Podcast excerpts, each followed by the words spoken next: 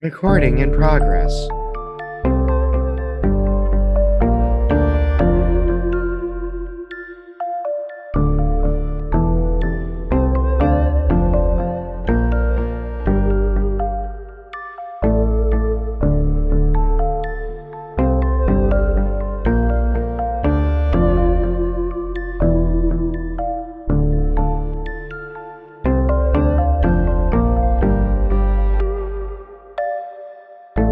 Listeners, and welcome to The Right Can't Read, a podcast about how Michael Bay, even with endless D O D funding, cannot make a single good movie. Or more generally, a podcast. I don't know. The Rock. That one's all right. That's fair. That's fair. The Rock's fair. All right. That's fair. I'll give you The Rock. Thank you. Or more generally, a podcast about how conservatives can't make any good art, so they steal it. That person you just heard talking about how great The Rock is, is famed cryptocurrency influencer Aaron Simon. Yeah, I, I've launched a new uh, coin called Simon Coin. Uh, it's based on the Ethereum squared blockchain. Uh, we, in in basing it on that blockchain, you know, we did a lot of research and we were trying to figure out what specific blockchain would be the most destructive to the environment to use, and we chose the Ethereum squared. Really, the whole goal for for Simon Squared is not not for uh, use in everyday life as a currency, so much as to speed up the heat death of the world. Nice. So accelerationism yeah. towards the heat death of the universe. Yeah, not just the world, just, just the, world. the world. Yeah. So uh, we encourage you to. We're we're on every mart, Binance, crypt, Crypto Mart U S, Crypto Mart dot com. We're on all of them. All you can get them, get the coins. Wherever you get the coins, you get the coins. You get the coins. It's like on the Mario Sonic. You go through the hoops and you get the coins. Well, that was way better than the joke question I had planned for you guys. Oh. So, um, introduce yourselves for real. Aaron? Okay. uh, yeah. I, I'm uh, introduce yourselves. This is a new one. Uh, I'm. Er, they do it on the podcast, Aaron. We're professionals, damn it. Yeah, you you've heard me on this multiple times. I am currently hungover. It is a very early hour here, and uh, it's four it, o'clock. Four in the afternoon. Look, when you when you've spent the entire day passing in and out of consciousness because of your hangover, time is really a suggestion. And uh, you, we, it's hot, and I am the world's oldest man. Well, we weren't introducing ourselves for you, Aaron, but because we have a new member joining us for the podcast that people might not have heard. Yeah, so I don't know how I can uh, follow that intro, but um, anything my name is better than is that. Rachel. I use she/her pronouns, and um, yeah, you know, I'm just taking it day by day and waiting for the world to end, basically. So, well, you know, you, you know. can speed it along if you buy Simon coins. I know that was a great, yeah, uh, yeah. yeah great yeah. thing. Yeah. So, Aaron, Rachel. Yeah. Today, we are going to be talking about something slightly less dystopian than N F Ts. Ooh. Have you ever heard of the movies The Matrix? I have, indeed. Is this an algebra movie? Yeah, exactly. The yeah. matrices. The classic. Matrices, yeah. S A T tutor joke coming at you. Hey. So I'm going to be honest from up front here. I'm not a huge Matrix person because I'm not a huge action movie person. They're fine. The cinematography is brilliant. The kung fu slash gun fu is pretty cool. Don't so, you don't you call it gun fu? It's gun fu. That's way too close to that horrible gun kata bullshit from Equilibrium. That movie is unapologetically okay. Um, that's like a that's a good poll quote for that box. Unapologetically okay. Yeah. Watch Christian Bale cry at, at Beethoven's ninth. If it was just that, it would be awesome. Two hours. And making a summer blockbuster about being trans is really fucking cool, in my opinion. I'm just not like a bang, bangy movie type of girl. It's not my thing. But but are you into uh, like philosophy I, I mixed am. with techno-futurism and cyberpunk? Yeah, and we're going to get into all of that. Well, then there you go. This gets into what I'm really looking for, which is as our resident podcast person who was sentient in the nineties, I would like you to talk a little about The Matrix coming out. First, I will set the scene. Yeah. It's oh. nineteen ninety-nine. You're in Tennessee. I am. You're wearing Jenko jeans and your Tamagotchi is thriving. And yes. You've, and you've just been thrown into a frenzy of sexual arousal by the premiere of Brendan Fraser's The Mummy. Oh, statistically, Rachel Wise. Statistically speaking, your favorite song is Believe by Cher. what what so what The Matrix came out in ninety-nine? Yep. I want to say my favorite song was probably something off of fucking Hybrid Theory by Linkin Park. Oh God, that's somehow worse than uh, well let me hold on let me look that up. I want to see what year that came out.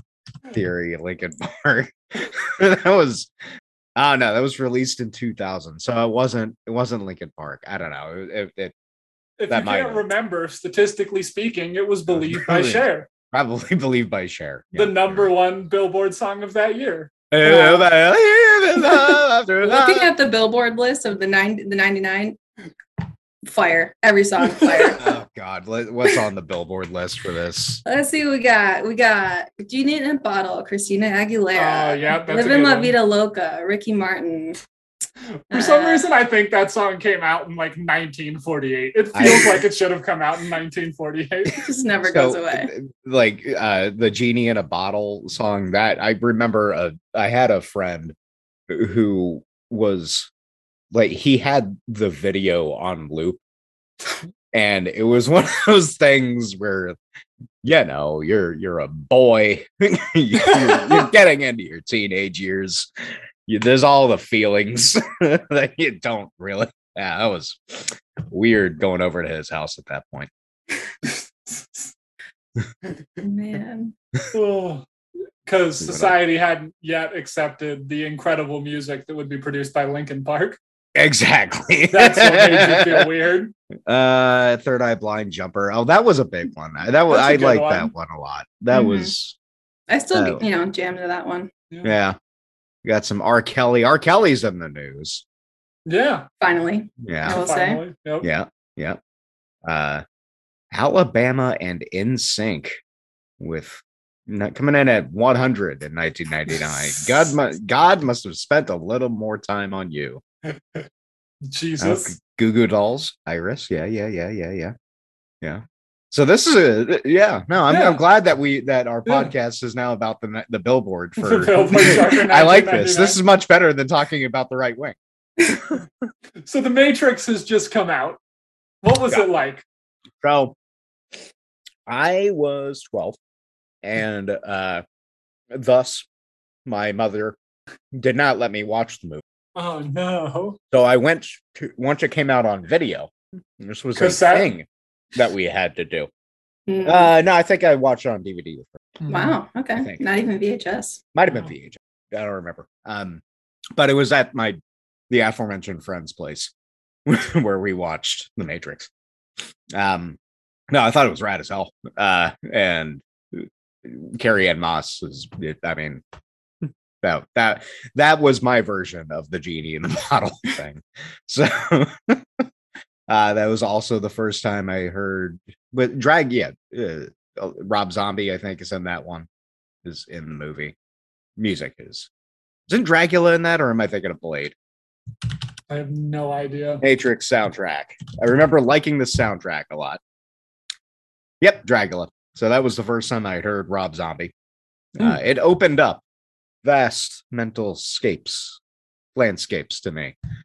That this was the eventual death of your love of Linkin Park was the Matrix soundtrack. Yes, yeah. Before, oh yeah, that's yeah. I think like around this time uh, was when I had heard Rage Against the Machine for the first time too, and uh, I think the first time I'd heard it was when I was in my room watching a rerun of S N L, and it was an episode where.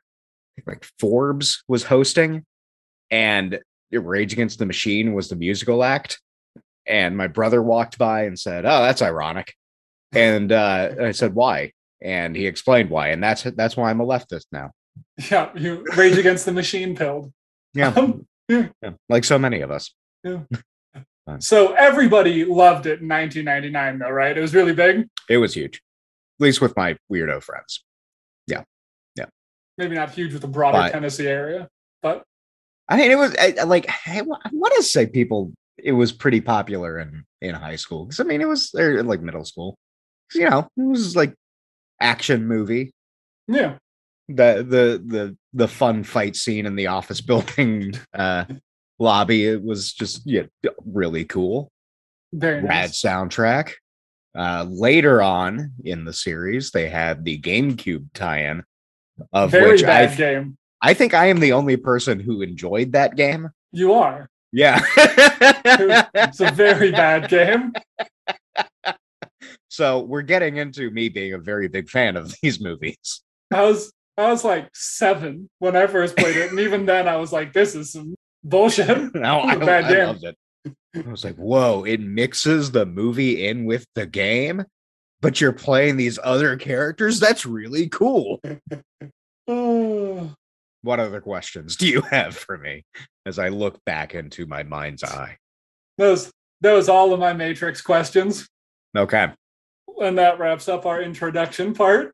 Very short. That wraps up our podcast. Yeah, thank you for yeah. listening. See you next week. I just wanted to hear you reminisce about nineteen ninety-nine for a few minutes. There's not much else that's good in nineteen ninety-nine. I think yeah. uh, the, the next year was when I had my bar mitzvah. Hmm. Yeah. Congrats yeah. on that. Thank you. Revisiting all of that. How long do you have left on your challah? I have three minutes. So, mate. Uh, yeah. Tell you what. We let me go. Just... Let me go punch it down. I'll be right back. Okay. Cool. Cool. Yeah. Do we cool. have like elevator music? Yes. We actually have some pretty good music that a friend of Aaron's came up with. Oh hell yeah! Yeah, it's really good. Oh, oh hi Barry. Barry. Oh, what you drinking? Mm, this is a Schillinghouse cider. Ooh. It is one of their Excelsior ciders, so it's like ten percent. Dang. Yeah. I got spoiled in Portland, and now I'm out of the land of good cider, and I miss it so much. yeah, I uh, yeah, I haven't been drinking beer in a while, so really cider is the only thing. Just a personal choice or a broader reason? Ugh, not even like a choice. It's like I'm not feeling beer today, yeah. and then it's just like every day I feel that way. Yeah, I never got into beer. I know some people really, really like it, but yeah, I go through waves. Mm. Like there's this one new brewery actually that just opened. Well, they have two locations in Portland, but they just opened up another one in um in my neighborhood, and all of their beer is like it's labeled as an I P A, but it doesn't taste hoppy at all, so they're kind of just like blurring the lines between like what's a sour and what's an I P A, and like mm. they're having fun with it. So I do love a sour. That's yeah. Cool. Where in Portland do you live? Uh, southeast. Oh, nice. Uh, Woodstock area. Oh, cool. I lived on fiftieth and Hawthorne when I was in Portland. Hmm. So, yeah. Nice. All right, I got thirty minutes before thirty I minutes. Do right. another thing. All right, let's jump into part one. All right. All right. Three, two, one. Part one, leather, robots, and waking up in goo. Robots. Robots. That's, I mean, that's just the tagline for puberty. Yes, it is. Yeah. So as you pointed out, Aaron, The Matrix was a cultural phenomenon. You Especially cannot... anyone who was slightly nerdy. Yeah. Because, like, I was, I was thinking about it as we uh, took a little, little mini break there. And one of the reasons it was very big for my, my little friend group is, like, we were the weirdos who had like people in our circle who built computers. Ah, uh, yes. And that was before you could just plug things into a case. You had to like weld. Uh, so they like built solder, computers. Weld, sorry. Yeah, it was like building things on, like soldering them to motherboards instead of just clipping things on. Jesus. Cool. Yeah. Yeah, that's a that's a big Matrix moment then. Yeah. Yeah, so you kind of like can't oversell the impact of the movie. It was like one of the big blockbusters of the time. And unlike some of the other high-grossing summer blockbusters in history, The Matrix actually had some cultural staying power. It wasn't one of your Avatars or your live-action Lion Kings. Oh, I'm sorry, Robert, but Avatar has another sequel. Has a sequel coming out now. And no one, another in the whole world two. Cares. That is incorrect, actually. Uh, it is weirdly popular in Hungary.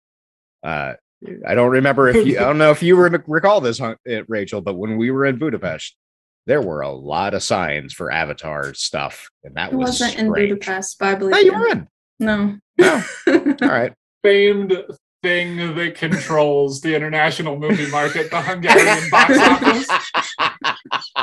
Yeah, I mean, it's always a race for the Hungarian box office. It's yeah. uh yeah. They edited what. some Israel stuff out of Top Gun Maverick so that it would play well, well in the Hungarian box office. They they just I, I think uh every every scene of a of a bad guy, they just Uh, edited in George Soros's face. Yeah, exactly. Yeah. It even had more cultural staying power than something like your Phantom's Menace. Uh, oh, I don't know if I agree with that one.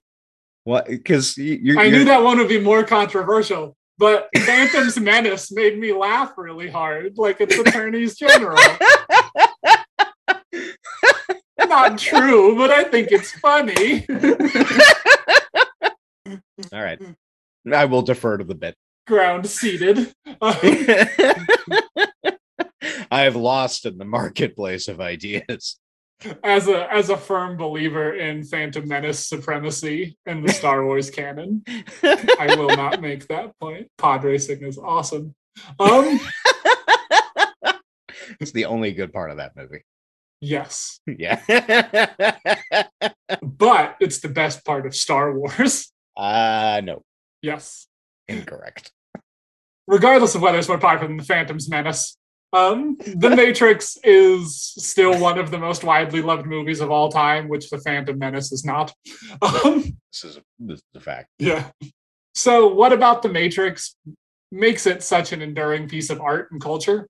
There's a lot of great answers to that question, but my answer is that it's just like cool. You could do a better analysis, but to understand why it's cool, we have to dig into the Wachowskis and the plot of the trilogy a little. Um, if you've never heard of it, it was a series kicked off by the titular movie that the Wachowski sisters made in nineteen ninety-nine. And if you've never heard of it, reach out. I would like to to talk yeah. to you and just I'd like to know understand who you are. you. Yeah. yeah. If you live in like a Mennonite community and are for some yeah. reason listening to this specific podcast. Exactly. Um, I don't know too much about either of the Wachowski sisters, Lana and Lily. So definitely don't take my word as gospel. They're, but, they're both pretty private. Like there's yeah. not a lot of, they don't do a lot of interviews, nah. especially not after everything they've experienced. Yeah, absolutely yeah. not. Yeah. Being trans women in yeah. public is terrifying. Um, They seem cool, though. They're Bernie Sanders supporters who like tabletop R P Gs and video games, sci-fi, cyberpunk, and bullying conservatives on Twitter.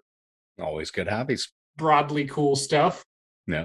They've cited their influences as John Woo, Dostoyevsky, George Lucas, and Homer, which is yeah, also right. a weird list of shit. Yeah, no, I think that all tracks. I mean, John Woo yeah. is very same level of maximalism. Yeah. Although, I don't know. Right, Rachel, you've been... I'm going to force you into the spotlight here. If I were to say uh, that The Matrix could be improved by uh, do- like just doves flying everywhere at all times, would you agree or disagree with that statement? Disagree. Okay. That's a bold stance. But yeah, I understand. I have no reason I mean, to back that up. Yeah. I just... I Yeah. No. I mean, I understand. I, I've seen your workstations. It's all like C R T monitors with like green text on black background flying down. And you listen to Rob, Dragula by Rob Zombie pretty much on repeat. So yeah, yep, yep. You're a big Matrix head. I understand. Mm-hmm. Whereas Aaron's workstation is just doves. It's just thousands doves. of doves. Thousands of doves. With your little dog picture in the corner, just yeah. reminding you every day. Yeah. Yeah. I get it. Like yeah. Will Ferrell and the producers. God, I keep forgetting he was the, the Nazi in that. Yeah, it's this one good adaptation. Role. Yeah. Well, I don't know. I don't know. Stranger Fiction was good. Stranger Fiction was good, as is Talladega Nights. I will die on that hill. I dislike Talladega Nights immensely. Mm, there are some good bits in there. Yeah. Yeah. It, well, uh, I think part of it is like I don't like John C. Reilly That's in fair. a lot of movies. Like I, I, he's really great when he's not being a comic actor. Yeah. I don't think I've ever seen him in a non-comic act- comic actor. Never seen G- Gangs of New York? No. Oh. Fuck, I always forget John C. Reilly's in Gangs uh-huh. of New York. Yeah. Yeah. Uh, he's in a he's in he's been in a lot. He's right. been on a lot of stuff. Uh, he he was well, he was, hey, that's barely a credit. Um, let's see. Oh yeah, Wreck-It Ralph, but I mean that's technically oh, a yeah. comedy. Uh, let's see. I like how you went from Gangs of New York to Wreck-It Ralph. I'm just, I'm, well, I'm, I'm all movies at... fall between these two movies. I'm looking at IMDb. Uh, he's in The Lobster, which is a, a good, oh, another yeah. good one. Uh, let's see, a, a non yeah, comedy. Uh, uh, this is this is great, great content. Uh, we need we need to talk about Kevin. Good movie. Uh, all right, yeah, just keep yes. going. Just keep going. Free me from this hell. All in all, the Wachowskis seem like cool women making cool art, by and large. They almost got to make a Conan the Barbarian movie that I would really pay good money to see. But what? Yeah, they almost directed Conan two with Arnold Schwarzenegger, which I really wait, would have watched. Not wait, Conan two, like not Conan the Destroyer. No, there was Obviously, almost a second but... Conan movie directed by the Wachowskis, which please someone make now. How would that, would, was that just the title, Conan two? I have no idea. Okay, because there, there was Conan the Destroyer. I don't know if you're aware of this, Shark. No. There's Conan the Barbarian, then yeah. there was Conan the Destroyer. I know that after the first Schwarzenegger Conan, they went to the Wachowskis and were like, do you want to make a Conan the Barbarian movie? And they were like, oh. fuck yeah. And it oh, through. oh, oh, you mean like that fucking horrible reboot? The one with Jason Momoa that came no, out? No, they wanted to make another one with Arnold. Yeah, I know that. But like there, so there was Conan the Barbarian was in like the seventies. Yeah. eighties. And then there was Conan the Destroyer that came out a few years after that. So it might have been after that. Another... And then there was a reboot. So this was before the reboot? Yeah, this was before okay. the reboot, and it was still going to have Arnold. Okay, all right. Yeah, which would have been a cool movie. I would have liked to see them yep. do a Conan. Um, I think these influences are cool because it gets to their core, the Homer, Dostoyevsky, John Woo, and George Lucas. Conan the Barbarian. Conan the Barbarian, yeah. They love overtly smart shit like Homer, Dostoyevsky. Conan the Barbarian. And Conan the Barbarian, yeah. Yeah. They're kind of like inaccessible nerds in some ways. no, no. Both those two and the Wachowskis. However, they also love people like John Woo and George Lucas who create things that have mass appeal. Uh, d- if, despite George Lucas being an inaccessible nerd. Yes. Who somehow strikes gold. Yes. And I love that about them. Like all great nerds, they bite off way bigger concepts than they can chew. Like Disagree. in the movie Cloud they... Atlas. Oh. yeah. yeah, I thought we were still talking about the, the Matrix. No. Uh, yeah. No, Cla- I see. I've never seen the I've never seen Cloud Atlas. I read the book. Yeah, which in and of itself bit off a little more than it could chew. Yeah. But yeah. And they also can fall into the kind of hyper stylistic garbage that like George Lucas does. Like they did in Speed Racer.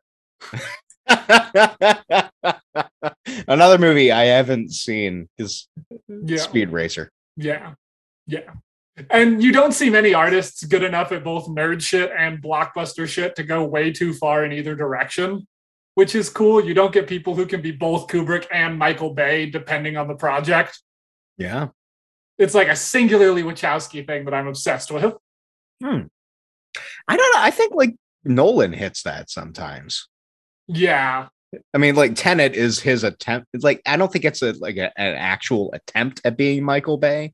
Yeah. It's more of him just taking the audience's head and saying, "You want action?" and just rubbing it into gunfire and shin splintering glass for two and a half hours. But Christopher Nolan always knows exactly how smart Christopher Nolan is. Yeah. Yeah.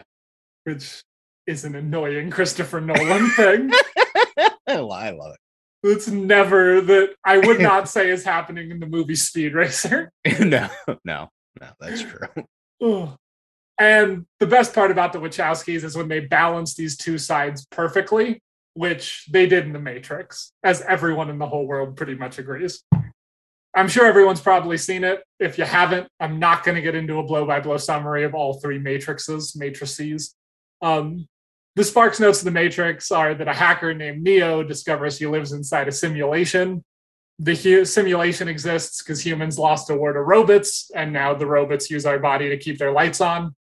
Uh, they do this to keep us all in these like goo pods and hook our brain into the metaverse. Just a constant sound of... Exactly. That was good. That was good. Thank you. Thank you. Solid sound effect. I appreciate it. Yeah.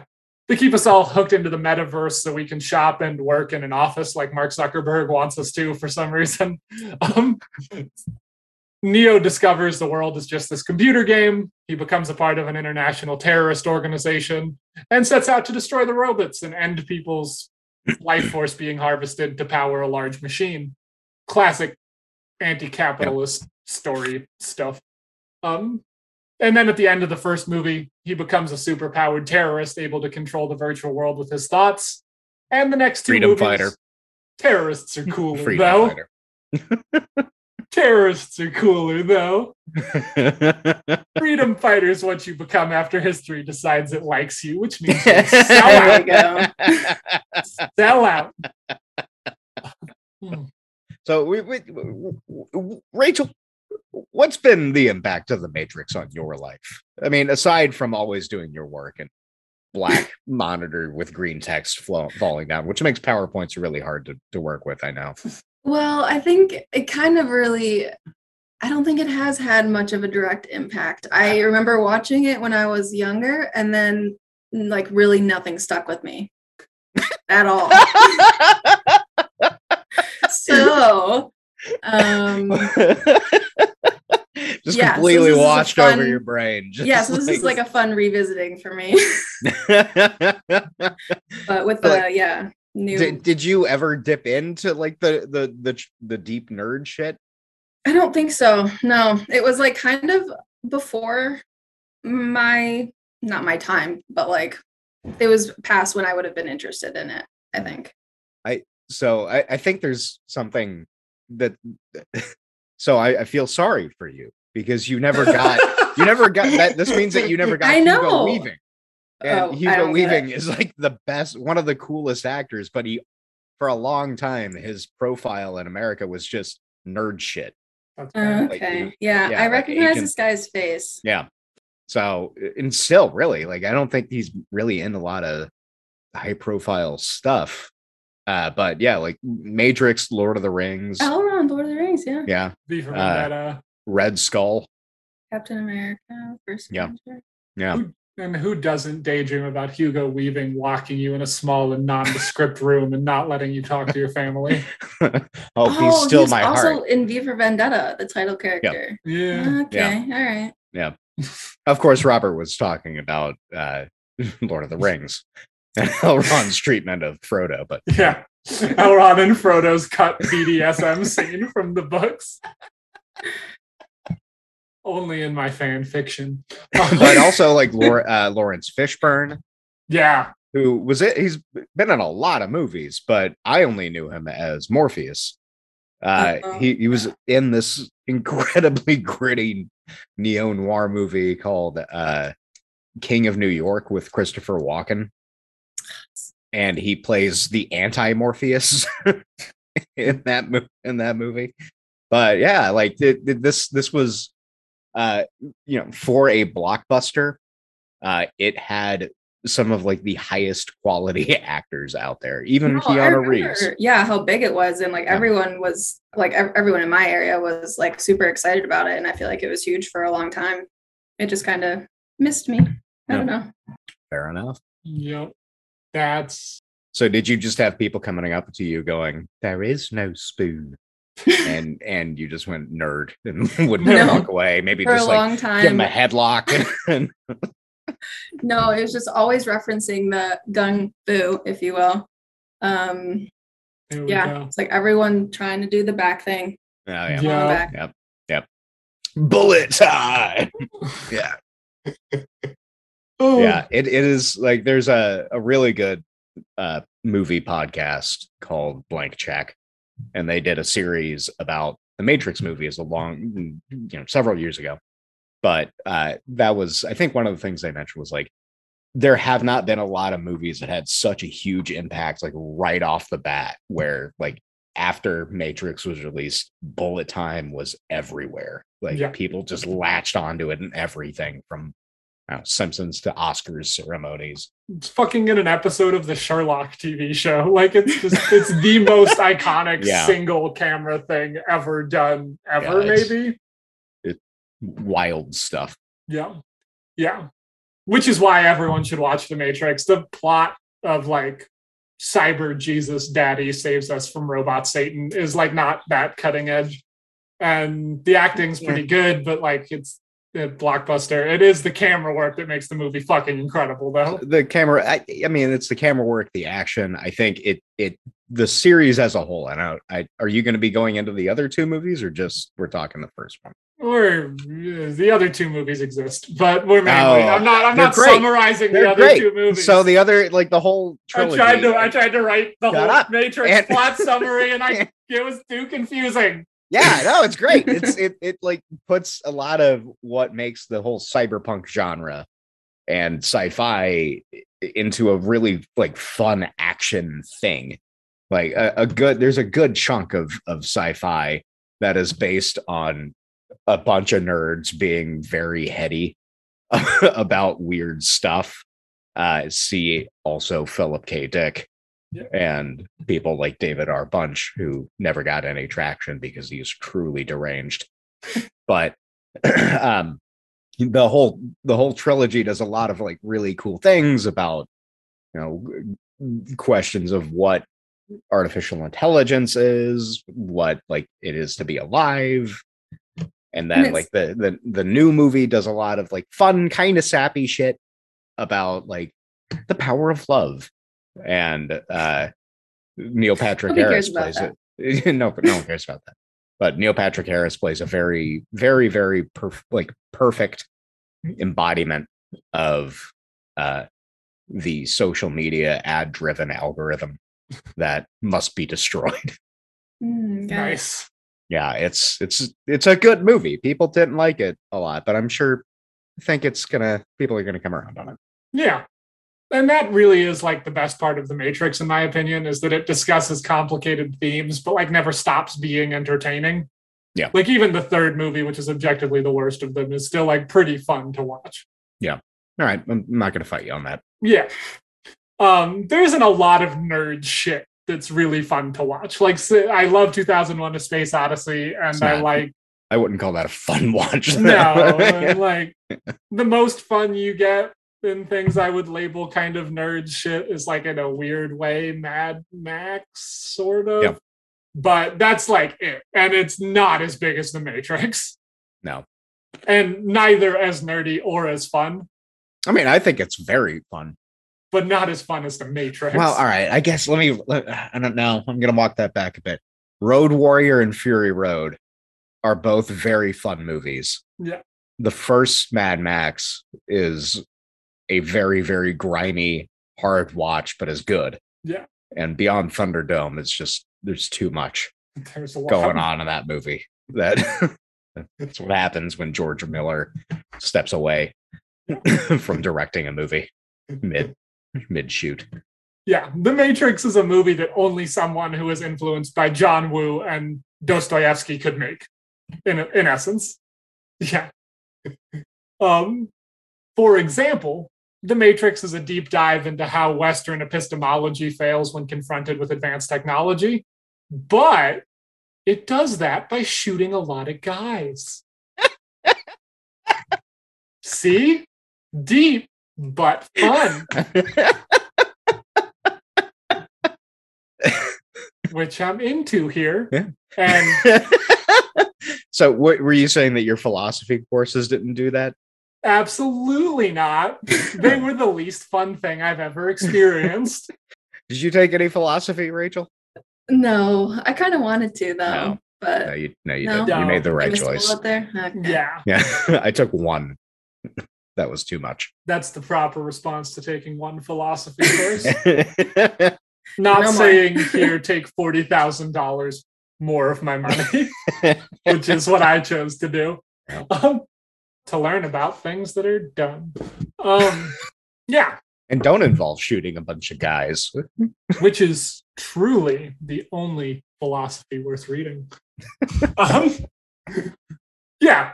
It, and The Matrix does this with like tons of different issues: race, gender, class, capitalism, love, the cool jacket industrial complex. It's got lots of things to say about all of these topics. And cool sunglass industrial complex. Cool. Yeah.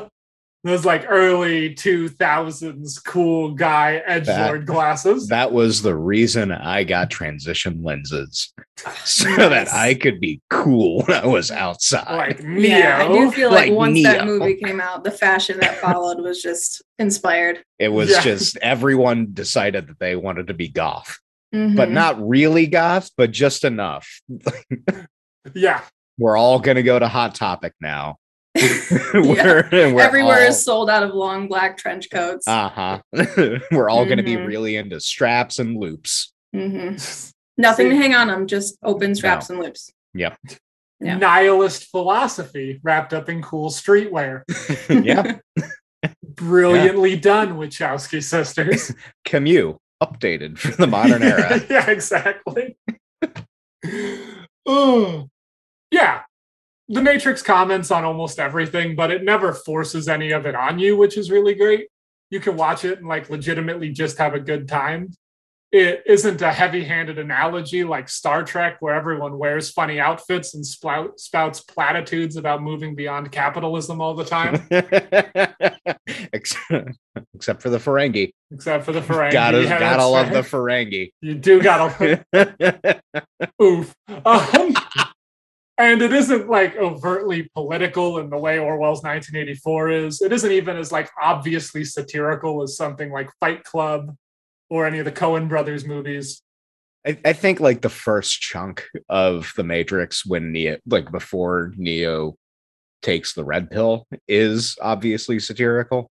It's but it isn't like everything. Obviously satirizing anything. Yeah, I don't know. I mean, I mean in my opinion, you, it is, this but is, this, obviously most people don't think so. This is, that's, that's how I know that you've never worked in an office building. God, no. And you've never been in a room with rows and rows of gay, of gray cubes where everyone under those fluorescent lights just looks like a dead fish. There's nothing behind the eyes. No. No. Nothing. Now I'm not going to get cucked by Michael Scott like that. Good. You should keep it that way, yeah. Yeah. But I admire your sacrifice, comrades. No, I, I broke free. That's fair. Yeah. I admire your sacrifice, Rachel. There you go. Yeah. Yeah. That's all I can say after a full day. Like I said, nothing behind the eyes. Yeah. No. Empty. Yeah. Just plugging away, doing tasks as assigned to you by your supervisor. Mm-hmm. Meaningless. Everything's meaningless. Anyway. Speaking of meaningless, I posit The Matrix as something completely rare in cinema, a politically motivated popcorn flick. I couldn't think of another one. I don't know if another one springs to mind. Uh, I think Fight Club was pretty big too.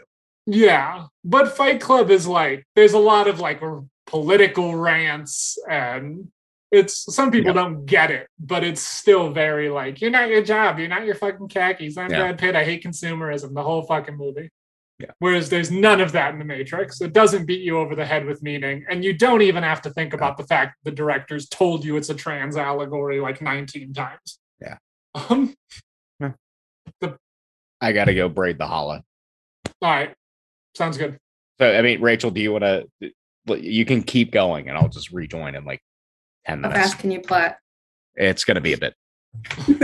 we'll just like take ten. a we'll just take a little break here and then come back. Right. Sorry, sorry. No problem. No, How dare back. you? I'm gonna go grab some more coffee. Yeah, do it. Cool. Look at Aaron go. Adorable. I know, just back and forth. Oh, such a dad. uh, man, yeah. I wish he didn't have his headphones plugged in right now. I know, for real. I like to comment on this thing. Yeah, I have comments. Oh. So what do you do for the company? You guys work there? You work there? Uh, yeah, I, um, well, do you know what Aaron did? Yes.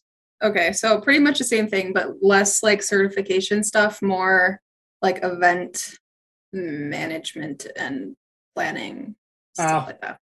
Yeah. So like still like board meetings and awful administrative stuff, but mm. not certification related. I hate that shit.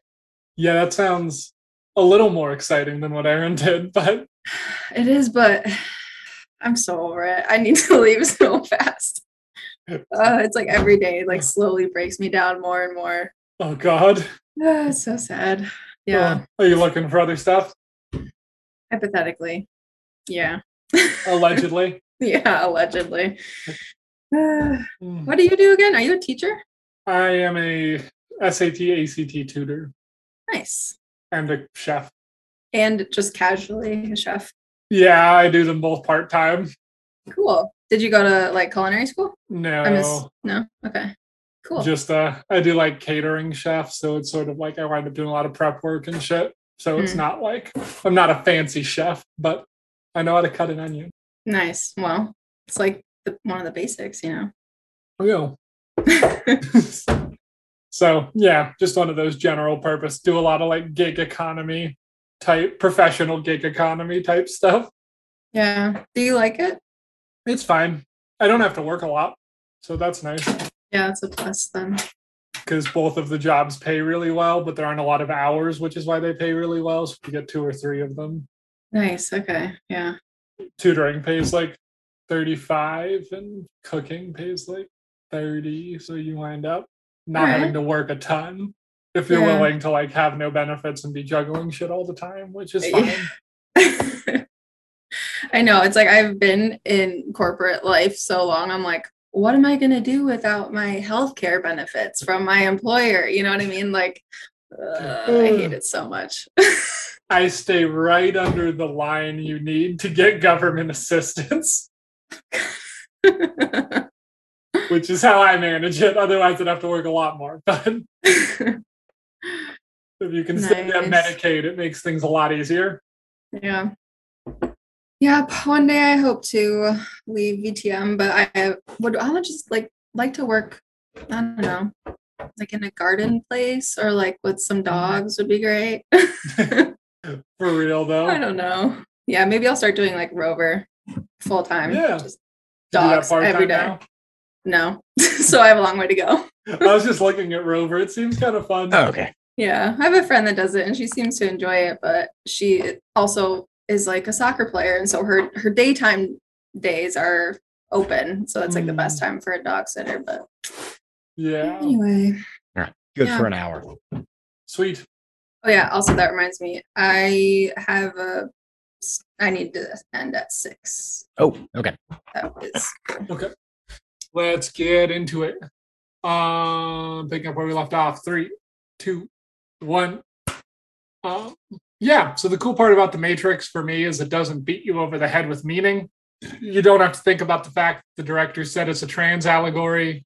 You can ignore the fact that the machine overlords sucking the life force out of the humans are obviously capitalist bosses. You can skip through the themes of sexual and gender liberation to technological progress. But there's a problem with all this, which is that the Wachowskis are way too good at their job. You can just take the George Lucas and ignore the Homer. Which brings us to my favorite part of every podcast, the part where I get to explain something to Aaron that he already knows, but he has to listen to me anyway. Good. Um, I, good. Aaron, have you ever I, heard of the death of the author? Uh, I think that's a uh, David Mamet play about a used car salesman. Exactly. Named Robert R. Arthur. Author. Robert R. Arthur. Exactly. Yeah. yeah. Um, I'll cut you some slack. Explain Death of the Author M F A Slave. Okay. I mean, at, at its most basic, it is the idea that the author's intention is just as valid as the reader's intention, and that the author's intention in creating a work does not constitute that intention being canon. In other words, if I write a short story and I mean it as an allegory for uh, the capitalist working class destroying, or the capitalist class destroying the working working class, then uh, that is my interpretation. But if your interpretation is hee hee cargo smash smash blow up, then that is just as valid as mine. Is mine. Well said. Um, one of the things about political allegory is usually the author dies because you take them out behind the shed and kill them. Yes. Um, to separate Orwell from Animal Farm, you have to just like straight up stab the motherfucker to death a bunch of times, um, because it's just his thoughts put into novel form. Yeah. Um, however, separating the Wachowskis from the Matrix is pretty easy. If you're not looking for it, you don't have to see their opinions. They kind of commit authorial suicide, which is pretty rad. I think that's also, uh, there. there's an element of that that is a byproduct of it, of the Matrix movies being blockbusters. Yeah. And this is me just being a, you know, coastal elite know-it-all. But, you know, generally when you're going in to see a blockbuster, Uh, the, the mental, the mindset you go in with is different than if you're going to see an art house movie. Yeah. And uh, it is a lot easier to separate the, the artist from the art in the context of blockbuster. Yeah. And they're made with that in mind. In my opinion. Rachel, you're making a face. Well, I'm just wondering, like, and this might be off topic or irrelevant, but I'm, that's forbidden I mean, on this podcast. We did not go into the billboards. Like, from nineteen ninety-nine. Isn't that one piece of it being of something being a blockbuster is so that it can appeal to like a, the masses, and it's not like specific yeah. to only one group. It's like, I don't know. I mean, you know, yeah. you, I think blockbuster movies, and it's like, I don't really know how to explain what I'm saying, but no, I, I, like you I picked that. You're saying that, yeah, it makes sense. Um, and I, I, I think that's, we talked about Michael Bay earlier, and you take these two sets of directors and they both make these blockbuster movies, but they do it in very different ways, where the Wachowskis ma- are injecting a lot of meaning and philosophy into their movies, and Bay just does, does a lot of visual aspects, and his visual language and editorial language is very distinct. Um, but by and large, the meaning is smashy, smashy American military fantastic. Right. And like, there's there not to go full film, full film theory on you all. So I'm going to stop myself before too long. But there's auteur theory, which the Wachowskis fit in, which is, you know, you have directors who are Uh, in control of the language of a film, and it conforms to their vision, and yada yada yada, seeing the the, the product as a a distinct work of art that they have their stamp on. And then there's a subsect of that that is vulgar auteur, and this is more of like a newer wave film criticism thing, and Michael Bay is kind of a component of that, where he makes very uh, broad appeal movies, but he has that same distinct visual editorial style that auteurs do. Mm, okay. So it's vulgar in the sense of it's for, yeah, laymen. The non-coastal elites. The non-coastal elites, yeah. Yeah. Um, and while committing authorial suicide is objectively kind of rad, being rad sometimes has its downsides. End of section. Oh. All right. So you have to go at six? Yeah. We should just get, keep rolling probably yep. then. Cool. All right. Part two, three. two, one. Part two, getting pilled. Yeah. Sends a shiver up your spine just saying it now. Yeah. Ugh. So there's one problem with being rad, which is that everybody really likes cool shit. Sometimes you take the, the trip from rad into it. Uh... You're yeah. so close. Aaron Simon it. Hip with the kids. Whiff, whiff that one. Go on. If you're too cool, everyone's going to love your work, even people you don't want to. You're too rad, and then sometimes you beef it. All right, good. Exactly. There we go, Aaron. Nailed it. Stuck the landing. We'll fix it in post. Oh, the Wachowskis' authorial seppuku means the slimiest elements of society are able to leave their gross little slug trails all over the interpretations of their work. While this rears its head in a myriad of ways, the cultural obsession with gun fu, reality being a simulation, A I neo-monarchists, the fact that every misogynist edgelord dresses like Neo. Did you like A I neo-monarchists? I, yeah. Yeah, I, that's a thing. We're going to get into that. Oh, God. All right.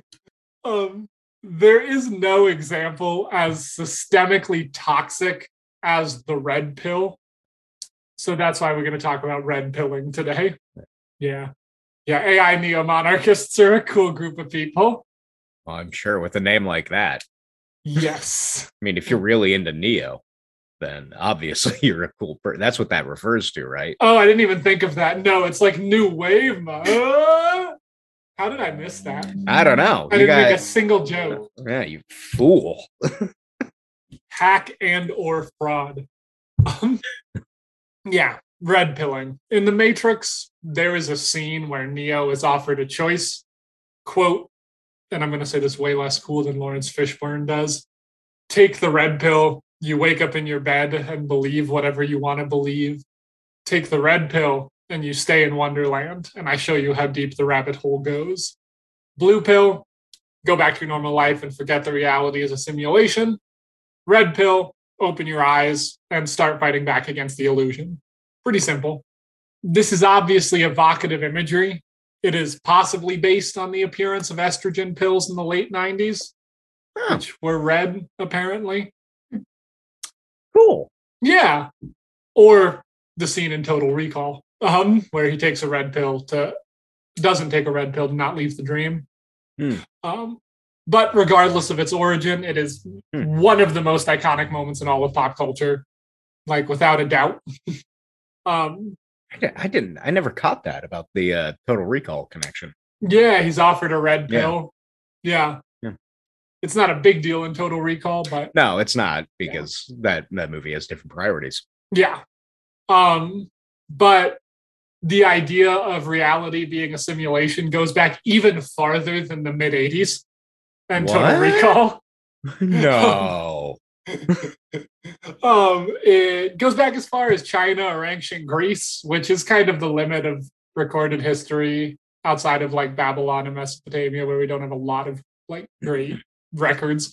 Yeah, um, sure. However, the thing that makes this moment so iconic is that it's the philosophy that humans have talked about forever and how fucking cool Morpheus looks and sounds doing it. Lawrence Fishburne is just the fucking best. Yeah. He's just like in a leather trench coat. He's got on the, the circular glasses. He's doing the thing. And all of that yeah. makes this the iconic wake up sheeple scene in all of art. I need that you, on my wall. Wake up, sheeple. Wake I up, think sheeple. You should definitely do that at the office. yeah, at the office. Yeah. We'll get right on that. With like a, what? All right, you know, like how there, there's the the hang in there cat. Yeah. You have the hang in there cat, but you put Lawrence Fishburne's face on it, and then wake up, sheeple, yeah. instead of hang in there. I can do that. Yeah. Yeah. I'll let you know. I'll send you a picture. Uh, yeah, cool. Do it. I look forward to hearing uh, about how quickly I have to help you with your resume. You turn. And if you've spent any time online, you know that the modern right wing fucking loves yelling the phrase "wake up sheeple" as loud as humanly possible. They've always that that's been that's true. We we uh, I remember I think that was like a big fucking joke on South Park when I was a kid. Yeah, it's not new. No, I mean, it's not. Alex Jones's favorite bit. Yeah, uh, Elon Musk and Ivanka Trump talked about being red-pilled on Twitter. Candace Owens started a site for fascists known as Red Pill Black. Wow. Uh, yeah. It's specifically not. for Black people who've been red-pilled, and it's just like, Jesus Christ. Listen to how awesome the country that enslaved you is. Um, yeah. Cool. Yeah. So it's become like a right-wing meme. Yeah, that's that's that's the appropriate reaction, Aaron. Just kind of sad defeat.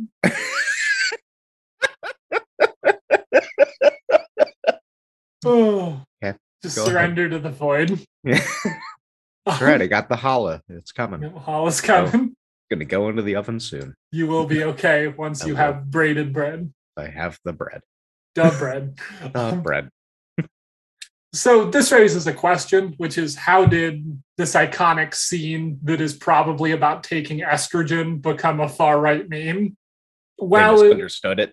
it. Yeah, they made, hey, end of the podcast. That's yeah. our new bit. We hit, we ask that question, someone says they misunderstood it, and then we end. Yeah, every time. Yeah. You roll credits. um, yes, they misunderstood it, and... Um, mechanically yeah and mechanically it is impossible to find like a definitive first instance of any piece of internet slang being used. mm. But one of the first big instances of red pilling in a right-wing sense starts with a man named Curtis Yarvin. Have you guys ever heard of Curtis Yarvin? I've not. That doesn't surprise me. Ever heard of the online writer Moldbug? Nope. Whoa, no, this is a new one on me too. Yeah, this was yeah. that was Yarvin's pseudonym. He was a Silicon Valley tech bro type in the mid two thousands. Always these fucking dudes. Always these fucking dudes. Yeah, they're a bunch of losers. Um, yeah, Moldbug. Um, and he wrote an essay in two thousand seven that pretty much summed up the modern far right, titled "The Case Against Democracy, ten Red Pills." You have to read it in that voice. You can't not. He's the biggest loser in the whole world. Um, and I'd love to read you a few of his points so that you can tell what kind of guy he is. Please. Um, point three, fascism and communism, blue pill, colon. The disasters of fascism and communism demonstrate the importance of representative democracy, red pill, colon. Fascism and communism are best understood as forms of democracy. The difference between single-party and multi-party democracy is like the difference between a malignant tumor and a benign one. What? That's like, that's bordering on like Time Cube levels of incomprehensibility. Yes. Yes, it is. Oh, the red pill number seven. Um, blue pill, colon. Right-wing politics and the ignorant masses who support them are a danger to democracy and they must be stopped. Red pill, colon.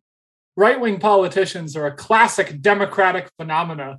Domestically, they have little power and are mostly harmless.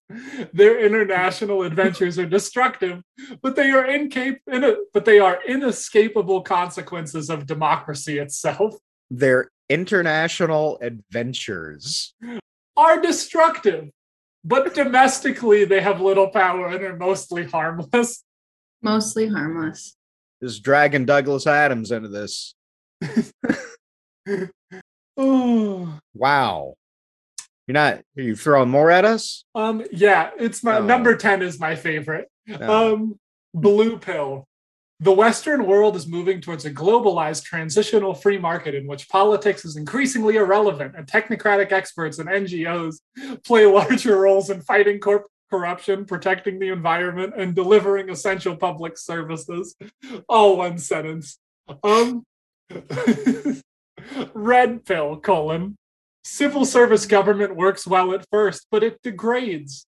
Its, its limit as time approaches infinity is sclerotic Brezhnevism. Sclerot what? Its justification for ruling is inseparable from democracy, which is mystical nonsense and is rapidly disappearing. They cannot survive without a captive media and educational system, which the internet will route around. Also, its financial system is a mess and could collapse at any minute. The whole thing will be lucky if it lasts another ten years. Rachel's slowly yeah she slowly camera. like sunk off. This doesn't make any sense. Make it make sense. No, it oh does not. God. And if someone can tell me what sclerotic Brezhnevism means. I know a guy named Brezhnev. I can ask him if he's got something to do with this. Maybe he's the guy. He might be the guy. Wait, I need a I need another like background on this person who wrote this. Like what Do you remember there was a dude that was in one of our clients that we used to work on who would always sit with our coworkers at the registration table and just lurk mm. and would occasionally make really weird comments about women? Not yeah, like yeah, just like on the border of being objectionable, but also just very weird. No. You don't remember this no, guy? No, can you send it in the chat? Yeah. Um, I don't remember his last name, I don't think. It's okay. I think I only need a first name. Oh. Yeah, you yeah. remember that. That's who this guy is. Mm. That's who this guy is. Okay. Okay. Just some dude who's been entrenched in like weird hardware engineering for thirty years yeah. and his brain has broken. He has become not not one of the agents in the Matrix, but he's like one of those robots that flies around and just like switches tubes out in the machine world. That's what he is, mm-hmm. except he thinks he's an agent. Uh, okay, okay, okay. Yeah, this is like, yeah, that makes yeah. total sense now. Yeah. Yep. And like Brezhnevism is such a deep cut Soviet policy reference that it's incomprehensible to most people. And he's writing it in an essay. It's like, it is a lot happening. Yeah. Also, if you use the word sclerotic in a non-creative piece, you can yeah. go and fuck yourself. Dude, what the fuck? If you're trying to express a cogent point. Oh, yeah. I feel like I got to order another just... another Domino's pizza and just slam it down my gullet. Yeah. Just get short, that grease in there. Yeah, to to cure, to plug the wounds of hearing this dude try to write a coherent sentence. Yeah. Ugh. In short, Moldbug sucks a lot. But um, despite the fact that he is three racist farts standing on top of each other in a trench coat, this essay was very popular in certain circles. Circles mostly made up of the kind of people who need to be fed into a wood chipper. Um, yeah. Mm-hmm. And this was Fargo's a great movie. Yeah, exactly. Fargo's a great game plan. Yeah. And this essay was kind of the first thing to really pit the based red pill fascist versus the blue pill democracy cuck dichotomy. He was a pioneer of the analogy. This is why it's really innovation, unfortunate. Yeah. Inno- innovation is bad. Yeah. Yeah. Yeah.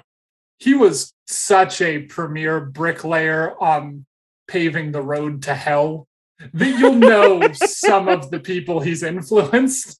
Um, neo-feudalist billionaire Peter Thiel yeah. likes Moldbug, because of course he does, because he's the same dude as Moldbug.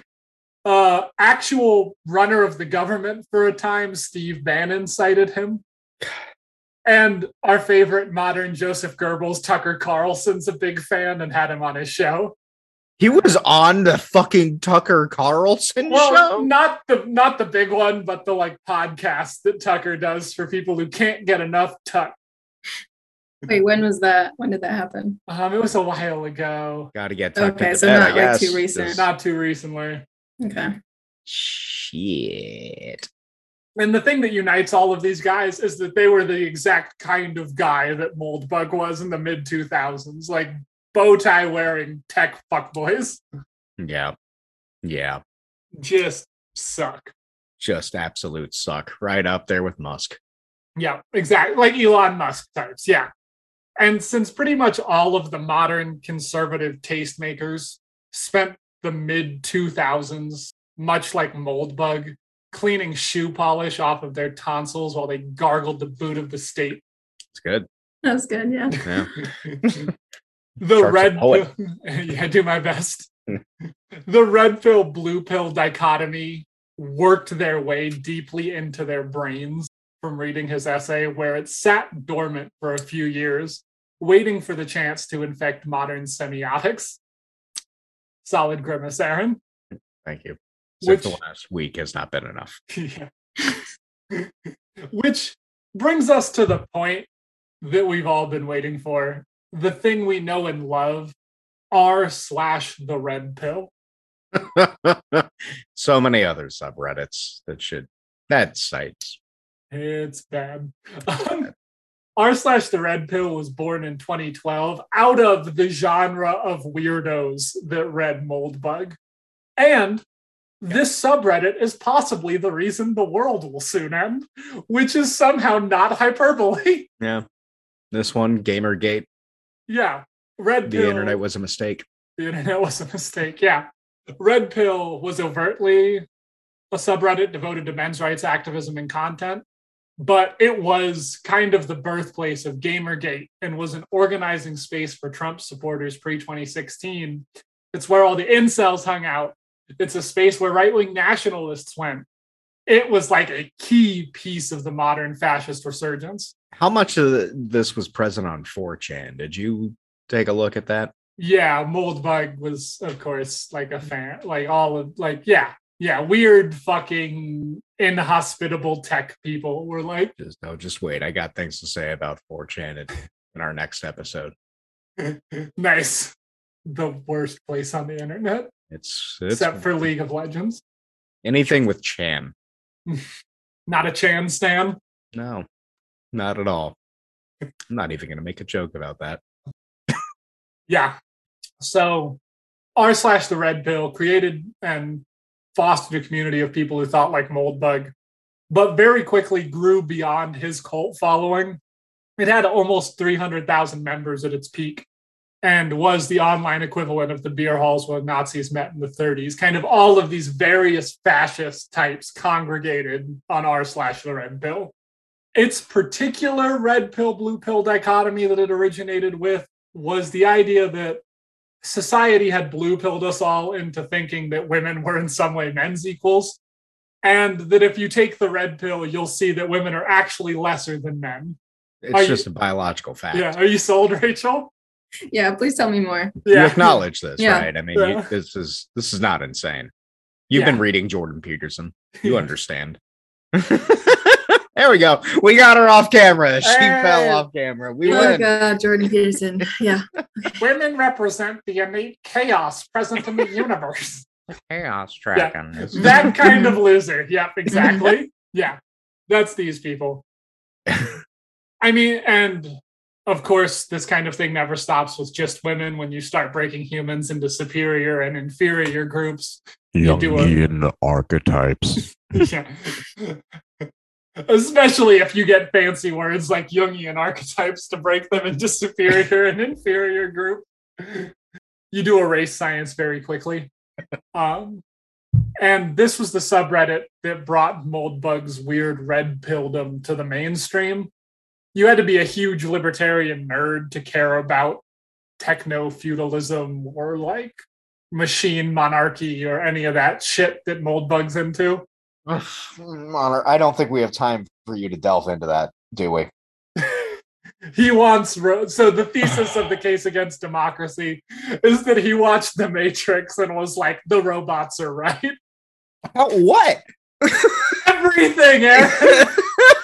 But there, like, I mean, because it, it, it's not the point of the movie, but there is no, like, thing that the, that the, the they're just existing. like even the the architect's whole spiel is not to convince Neo that the the uh, that the machines are working on a philosophy and they're producing art or anything. His whole spiel is like, your place is this, you lost. You people are only good to be batteries. This is it. This has been proven. The whole point about the machines is that they don't create. And it's not until Resurrections, which again is a good movie, that that that uh, that where it's like the machines have started actually creating things because they have been shown what can happen with a little bit of disorder. And but his whole spiel is not that the complicated robots from the second and third Matrix are right. This whole spiel is that the robots that keep you in the goo pod and harvest your energy as batteries to power a world where you have to go to the office. Those guys are right. Why you should never, if you meet a hardware engineer in the wild, just hit him. oh, right is, in the throat. Just punch them in the throat. This is why we've created our supervillain plan to chisel the bottom two thirds of California off of the yeah. world. Yeah. Nothing, Anything. Yeah. Nothing good can come from there. Yeah. Remove everything south of, I don't know what, what's just north of San Francisco. I don't know what, I, I know my geography of California is you have San Francisco, Oakland, uh, nothing. And then there's like that little San Luis Obispo, which is L A. That's my geographical understanding of California. And those are within forty-five minutes of each other. Uh, I, haven't, I haven't fact-checked it, but I think that's right. Yeah, all right. Remove all that. There's Absolutely. like a mountain. There's like a mountain north of San Francisco. Shasta, I think, is a mountain. Shasta? I think that... Ooh, hell yes. World traveler Aaron Simon. Never, never leave Portland. Everywhere south of Portland must be destroyed. Like, I really want to make fun of you for not knowing California, but I also don't know California. So no. I'm right there with you. I know yeah. there's redwoods, big trees, Sacramento, and then past Sacramento. I yeah. couldn't tell you. The redwoods are the only good thing. So you've nailed it. Okay. There we go. Yeah. And we're slowly trying to destroy them all. So yeah. California, chisel it into the ocean. Yeah. Buy Simon coin. Buy Simon coin to destroy the redwoods. Yeah. They're too tall. They make me feel inferior. Yeah. It's my position about all trees, but especially the redwoods. They're condescendingly tall. Exactly. Can't trust them. Yeah. No. Yeah. So, uh, R slash the red pill, very bad. Um, and the thing that drew people to it when Moldbug didn't have a big audience, the thing that got R slash the red pill its big audience, is that everyone in the whole world has an opinion about how women should act for some fucking reason. Well, especially on the far right. Because it, uh, it you know... Bi- biology. Yeah, exactly. They're the only ones that can speak to that. Yeah, I, I read. No question. Yeah, Richard Dawkins, a couple of his books, so I know everything about biology. I know everything. You didn't need to put more there. I I miss the purer days before twenty twelve when you you could go on Reddit and like the worst thing about it was like the the incredibly huge Richard Dawkins fans, yeah, who were universally despised. I know that because in the early twenty teens I was one of them. We all had our phase. Yep. Yes, I understand atheism now. There is no evidence for God. Exactly. I read all two hundred pages of his book debating four thousand years of theology. I under I read The Blind Watchmaker. I am a genius. Eat shit, Pope. Yeah, I was that guy and I'll never speak of it again. Um, yeah. And this wanting to tell women how to live their lives was really the thing that united the modern fascist movement. Would you say that it united the right? It did unite the right. Because, like, not all people on the right hate black people, just a lot of shit. Yeah, Rachel, wasn't that? Not all people on the right hate black people. Not all people on the right think George Soros is trying to destroy the government. And not all people on the right want the machines from the Matrix to rule every part of your life. Not all men. Not all men. Hashtag not all men. Not all men. But they do all want to tell women about how they should cook and clean and wear whatever the fuck gingham is. Um, what is gingham? I don't know. Is that a pattern? Yes, it's pattern? like it's like a picnic table pattern. It, this little house on the prairie dresses, they're always called gingham dresses. Yeah. Oh, okay. All right. Yeah. All right. Like if you watch a Great British Bake Off, the gingham altar. Mm. No. No, maybe. I've been watching Barry. That's a good show. Not not the dog. Not I mean, dog. I also watched the dog. I thought it, I, I mean, I was confused. I thought it was a show by Bill Hader about my dog. But it's not. I would watch that he show. He deserves his own show, yeah. He does deserve his own show. He's mm-hmm. a good boy. Next project. Yep. Yeah. And this desire to tell women what to do united everyone around the term red pill, because they all went to the subreddit where they could tell women what to do. And then they all started using red pill. And now it's just a meme. Like the, anything else. Yep. Yep. It all starts with telling women what to do. And then it goes mainstream. Um... Yeah, so it jumps from an image on one conservative shitty blog to a large Reddit community to the right-wing mainstream. But what about the analogy makes it so that it can be picked up by so many different people with so many different agendas? I have a theory, but Rachel, do you have a theory? I need slightly more time to build it in my head, so you can go first. No. My theory is that it is an easily accessible term that allows you to feel like a very special smart boy. And once you have taken... I thought you were going to leave it there. I thought that's what you were going to say. And you have become a very special smart boy. You can tell people exactly how much of a very special smart boy you are by saying, in a very cool way, because it quotes Lawrence Fishburne, I took the red pill. This is my theory. And that is what I'm going to say in part three. You guessed it, Aaron. Oh, sorry, Rachel. You don't get to say your theory because we I, I solved it. No, that was perfect. Okay. And also, I just mostly agree. So, okay. All right. And counting down three, two, one. Part three. Not all secret realities are created equal. Hashtag. Hashtag. Hashtag not all men. Hashtag not all secret realities. Yep. While I have lots of opinions about humanity, I believe there is only one objective fact about human behavior. It is explained in depth in nineteen seventy-two by the greatest modern philosopher to ever exist, Christopher Christopherson. Oh. In his seminal work, Jesus Was a Capricorn, its chorus begins with the phrase, everybody's got to have somebody to look down on. Mm. Is that a Capricorn thing? Uh, the song's fucking genius. If you aren't okay. super into Chris Christopherson, you're wrong. But um, it's it sort of conjures this G- this Jesus that's like a modern in nineteen seventy-two language, like for, like a Portland health nut asshole. Okay. The, the opening is Jesus was a Capricorn. He ate organic food. He believed in love and peace and never wore no shoes. Okay. Yeah, it's. I'm not going to talk about Chris Christopherson for twenty minutes. Okay. I, I really want to, though. No listener that I really want to. One day we'll do our country music episode. Which will just be about how much I love famed Rhodes Scholar Chris Christopherson.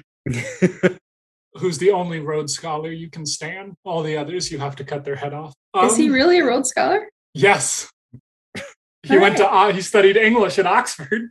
So this is one thing that you should know about Shark is uh, Springsteen, Chris Chris Chris Christopherson, the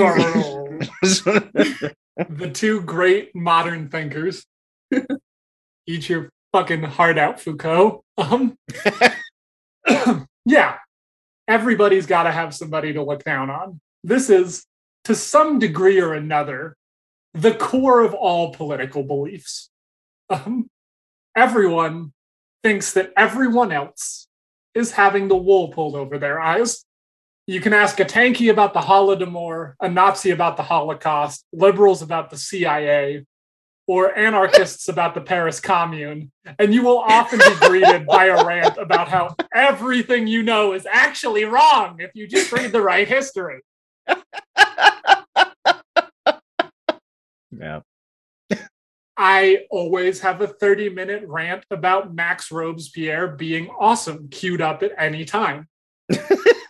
Because he was, and if you just read the right history, you'd know wake up sheeple. Right. Okay, it's okay, it's okay. You can, you. I give you permission to, to be in your safe space and not go into your Robespierre. My safe space about how cool the guy who killed all of Western France is. You don't have to do that here. It's okay. It's okay. We're all on your side. Finally, people who've yeah. read the right books. And this obviously extends past politics. I think Megan Fox is the most slept-on actress in Hollywood purely because of sexism. That's a take.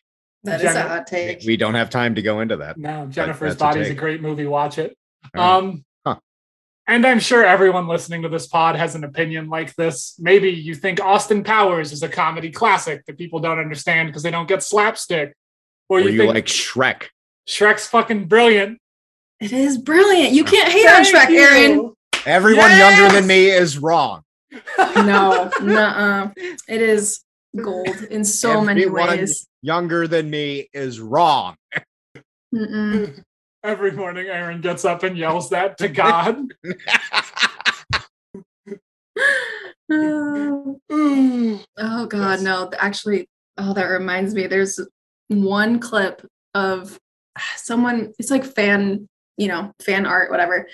Someone made this video of Don't bring Shrek. us into that world. Oh, God. Yeah, no, you know what? I should. I should. Shrek. Let's keep moving on. We don't need to go into it. I'll Knuckle deep in pregnant Sonic. Jesus Christ, that was a sentence.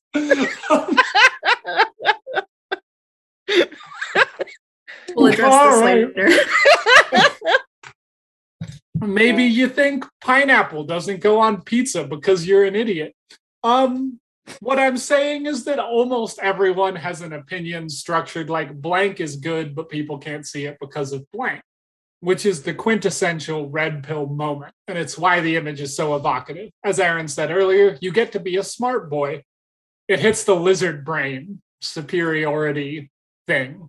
You are the keeper of secret truths. Everyone's missing something. You know the Da Vinci Code. You are whatever the National Treasures guy's name is, who I won't look up. Wait. Yeah, what was it? Yeah, Nick Cage, but his character had yeah, a name. Character. Jim Bobber's yeah. drag. Jim Bobber's drag, exactly. Yeah. Fuck those movies. I refuse to Google it. Um, I'm, I'm not saying this is like a good thing. It's just a part of who we are, a part that we all should definitely combat. However, this feeling of secret superiority is a key piece of right-wing politics in a way that it just isn't for other stuff. Like, all people in any movement are victims of this thinking, but in right-wing politics, it is a feature, not a bug. Mm. See, while everyone has their red-pilled beliefs, on the far right, it is strongly tied to conspiratorial thinking. Conspiratorial thinking puts this feeling of secret knowledge to the forefront of any belief. It's when you think about like the communist concept of saying something like, I'm part of an elite group who understands historical materialism because I've read a few thousand pages. So I see that capitalists are destroying the world, but other people haven't. You're kind of lame. But you are at least arguing about facts that other people have access to.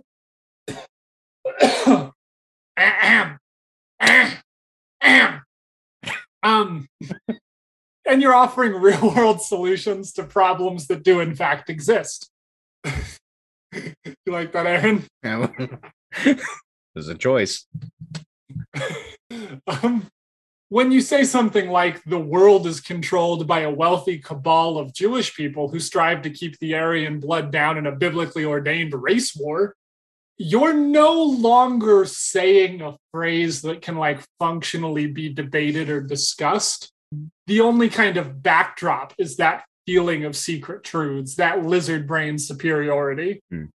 I know that that's a belief very near and dear to your heart, but... I, I was uh, holding myself back from commenting for obvious reasons. Suffice to say, uh, your statements have been noted.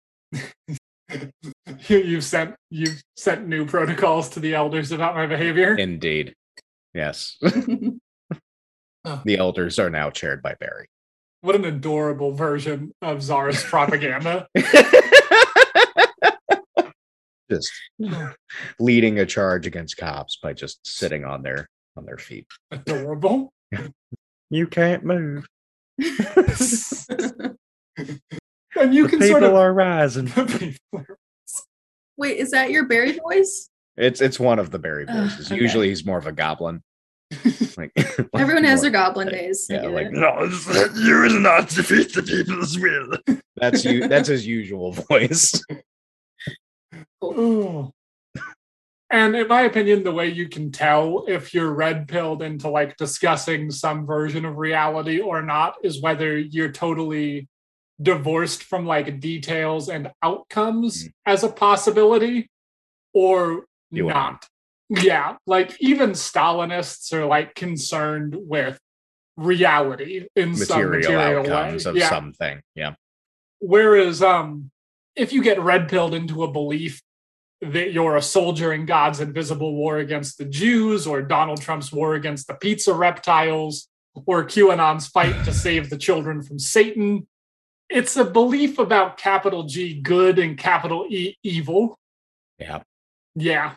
It's a mythological just worldview. Flashbacks to it. I, I mean, I grew up around it, but uh, the, the documentary that came out in the early two thousands called Jesus Camp. Yeah. Yeah. Mm-hmm. Really sets you up to kind of buy into these ideas of techno-feudalism. Yeah. Machines. And once you start buying into any of those ideas at all, you really like can't come back to the real world because you believe in like evil lizards that have sex with children in a pizza place. Which, you know. Yeah, like that's, I don't even know how to like start. You, you can't start with that. It's like you, I think this is. I mean, the the the look on your the, face. Well, I'm just. It's like the, the well, you just need to debate people and take the speak to them in their own language. It's like how you you cannot start when it's at that mm. level. That's impossible. Uh, I don't know how to how you can start. And I'm sure there's someone who has an answer, but I gotta work, man. I got I got a dog I gotta take care of. I got things that I I have got to bread do. That needs to go in the oven. I got bread that has to go in the oven. You know, it's I gotta go out and get locks. I have things that I have to do. I can't be over here talking about like lizards who are eating pizza all the time if it ain't Ninja Turtles. I'll talk to you about the titles. Raphael, a mensch. I'm now imagining Jewish Ninja Turtles, and I would watch that comic.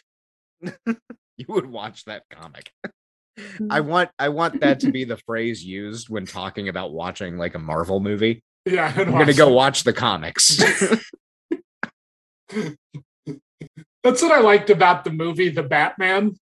Is that it sounded like your mom was going to watch the Batman movie. I'm going to go watch, watch The Batman. Did you watch it or are you just like, as I've never, a concept? You, I've never you, seen it. I just like okay. that it's called right. The Batman. Yeah, no, that's that's pretty good. Yeah. That, yeah. It pleased me a lot. Um, yeah. So combining like having secret information that other people don't have access to with good and evil type mythological reasoning means that your world kind of innately takes on a moral lens that you can never recover from in some terrifying ways. A less extreme example of this is that if you're red-pilled into seeing that the world is controlled by who has the most money, It's a system of beliefs that has a lot of critiques and a lot of thoughts behind it. If you're red-pilled into believing that women are innately lesser than men, you have exactly one picture of how that can go. And anyone who deviates from that picture is evil. Well. Yeah. Yeah. Now, this problem is obviously serious enough as it is, but the fact that being red-pilled into far-right beliefs divorces you from reality and then forces you down the path to fascism is compounded by the fact that conservative red pills are really comforting as a concept in a way that all other red pills just aren't. They fit the narrative structure that human brains often search for. They give you simple problems with clear solutions. Feminism, lizard people, the globalists. And then they say that you simply need to crush those movements and return the world to its natural state where those people aren't fucking with it. A state free of globalist female lizards. Everyone's biggest concern. Yep. You fight the evil, you beat the evil, the story ends. You don't have to read a whole bunch of books by very boring dead guys. You don't have crises that come after, and you don't have to make systemic changes. It offers, one might even say, final solutions to problems, oh, which I don't no. say flippantly here. I know. I, I know you're not. It's like, that's that's the goal of yeah. this thinking, is to permanently eradicate whatever causes the problems, which is not a possible move. Yeah. And that's why it's so integral to conservative thinking, because conservative thinking rests on the idea that society has been corrupted. And if you return to a previous time, society is better. And it has been corrupted by people in some kind of conspiracy who pull the wool over your eyes. And if you just take the red pill, you can move past all of this blue-pilled liberal nonsense and see that society just needs to return to a time when everybody in the whole world knew their fucking place, which ew. Um, so, yeah. Aaron, hi, Rachel, mm-hmm. if we all have our own red pills, how do you personally tell which are medicine and which are poisonous, which distort reality and which actually show you it? This is a good question. How do you tell which distorts your reality and how do you tell which shows you it? I think it goes back to what you were saying earlier with like material outcomes. And this is kind of a byproduct of like Marx writing at the time he was, when he was, you know, science, industrial management based on scientific principles and all of that in the air. But if you view things through a lens of ideology or whatever, and you act on that, you take a look at the outcomes of your actions and see if they align with the with the goal.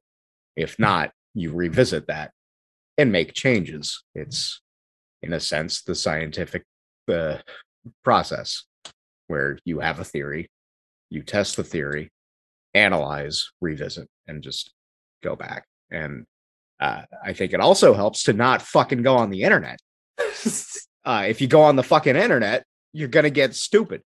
It's like in Repo Man, the world's best movie, the, the janitor, as he's torching weird shit in a giant, ti- like a trash can fire, is like, that's what. How comes I don't drive? See, if you drive, you stupid. The bus lets you think. That's how comes I know these things. See, wise words. Port that over to the internet. If you're on the internet, it makes you stupid. See, Repo Man is the best movie. I will hear no other arguments against that. Not the Genetic Opera. That movie is trash, and the person who made it is a sex pest. But Repo Man? Repo Man with Emilio Estevez and uh, guy who always looks very tired and has looked old since the day he was born, whose name I cannot remember. Ah.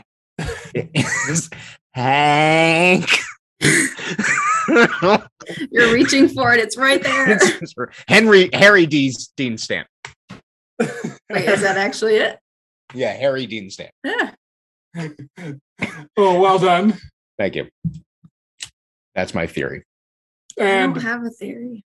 I not that's okay. Enough. That that means that you you don't spend a lot of time damaging your brain thinking about these things, and thus, out of the three of us, you're the most sane.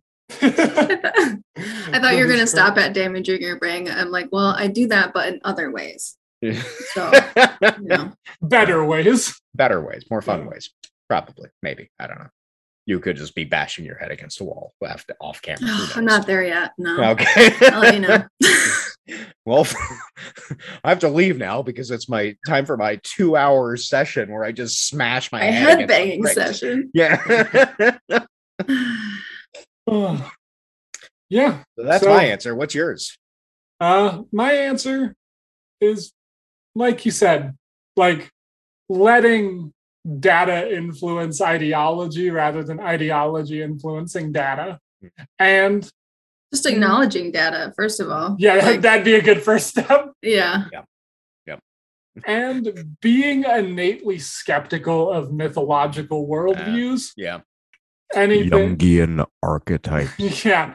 Yeah, exactly. Like, you got to see this with Jordan Peterson, who was like a vaguely rational human being, kind of, early in his career, or at least felt the need to appear as such. And then the minute he got a following and got that like self-going loop of like ideology and mythology, he thought he was here to save the world. And the minute you start like talking in capital G good and capital E evil, and just be like, whoa, come on. Hold up, fellas. Hold up, fellas. oh. And in the spirit of this, to end the episode, what are your hottest of hot takes? Your most red-pilled based takes?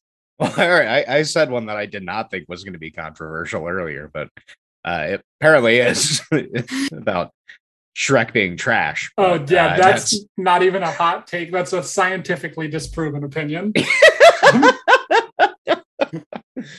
Come back to me. I don't know. I feel like I have a couple, probably. Uh, I'm gonna need a second to think about it. Shark, how about you kick us off? My favorite hot take is that in the movie Avatar, which I mentioned earlier, Aaron, you've heard this one in last week's tabletop session. The okay. the pterodactyls. Oh. So in Avatar, the people fuck by putting their braids together. And then they fuck a tree by tying their braids into the tree. And then they fuck a pterodactyl until it loves them by jumping on its back and putting their braids into it, which makes Avatar a wildly problematic movie. My wife truly hates that take because she's wrong and bad. That's good. I think, all right, my hot take is uh, anyone who is has ever read and enjoyed Pride and Prejudice and Zombies cannot be trusted about anything. Nothing. Nothing. If some, if if you, in the course of your friendship with this person, find out that they have enjoyed this book and they tell you, I had a really good orange the other day, you should take them and shake them and say, prove it! What about Abraham Lincoln Vampire Hunter? Oh, same. Same.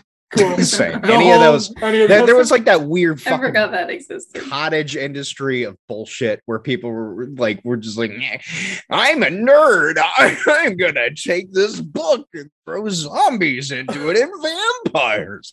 Urban fantasy is fantastic.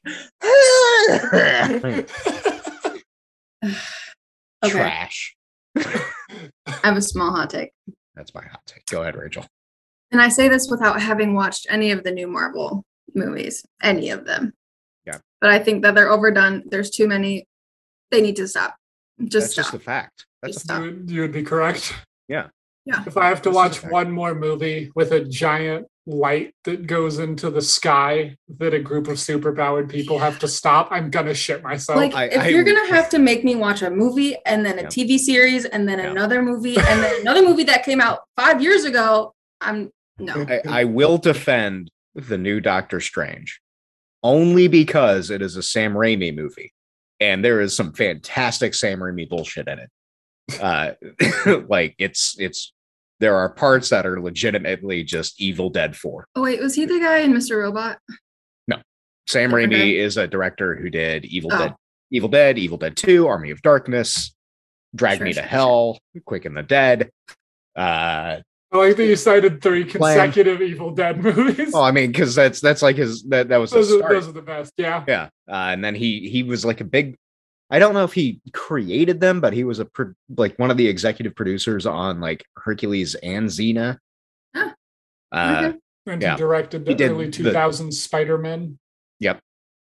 Nice. And, Spider- uh, the, Spider's Man. Spider's Man's. yeah. Spider's Man. yeah. And the uh, the new Doctor Strange was, you know, if you went into it thinking that you were going to watch a Sam Raimi movie, then it was a lot of fun. Bunch of crash zooms, uh, eyes popping out of things with like a sound, and yeah, it was very satisfying. Fun. There's like a there's like a really cool inventive shtick battle where like he's in a fight and he takes like music notes from a page and uses them as weapons. And as he like flings them across the room, you hear the notes. Oh, fun! And if like there are multiple going at once, it's a chord. It was just really good. Okay, that's, that's cool. cool. Yeah. I'll give it. Yeah, yeah, I'll give you that. But that's the only. Yeah, that's the only one that I will defend. Shtick battle objectively sounds like Mel Brooks and yeah. Marty Friedman having a fight. Marty Feldman having a fight. Yeah. Yeah. Uh, yeah. yeah. Good hot so, takes. Yeah. All all strong hot takes. So uh don't get red pilled. Don't fall into the don't far do right. It. Don't think you're superior for other people because of opinions. Don't get on the internet. No, don't get on the internet. Just don't watch the Marvel right. movies. Don't watch Marvel movies. Watch Shrek once yes. a day at minimum. Watch Shrek. No. Once a day. No. Mm-hmm. Jesus. Um, God. That's true. Look, I went through a period where I went to see like Fury Road multiple times in theaters a week. Because that was a dark time and I needed something, but I could not have even done that once a day. Once a day, Aaron. We all watch Shrek once a day. Horrible. That's how you that's how Join you us. drive someone to you, no! No! You point your head towards Pixar and you watch all of Shrek. Out of the Kaba, it's just a big Shrek head in the middle of Burbank. Yeah, exactly.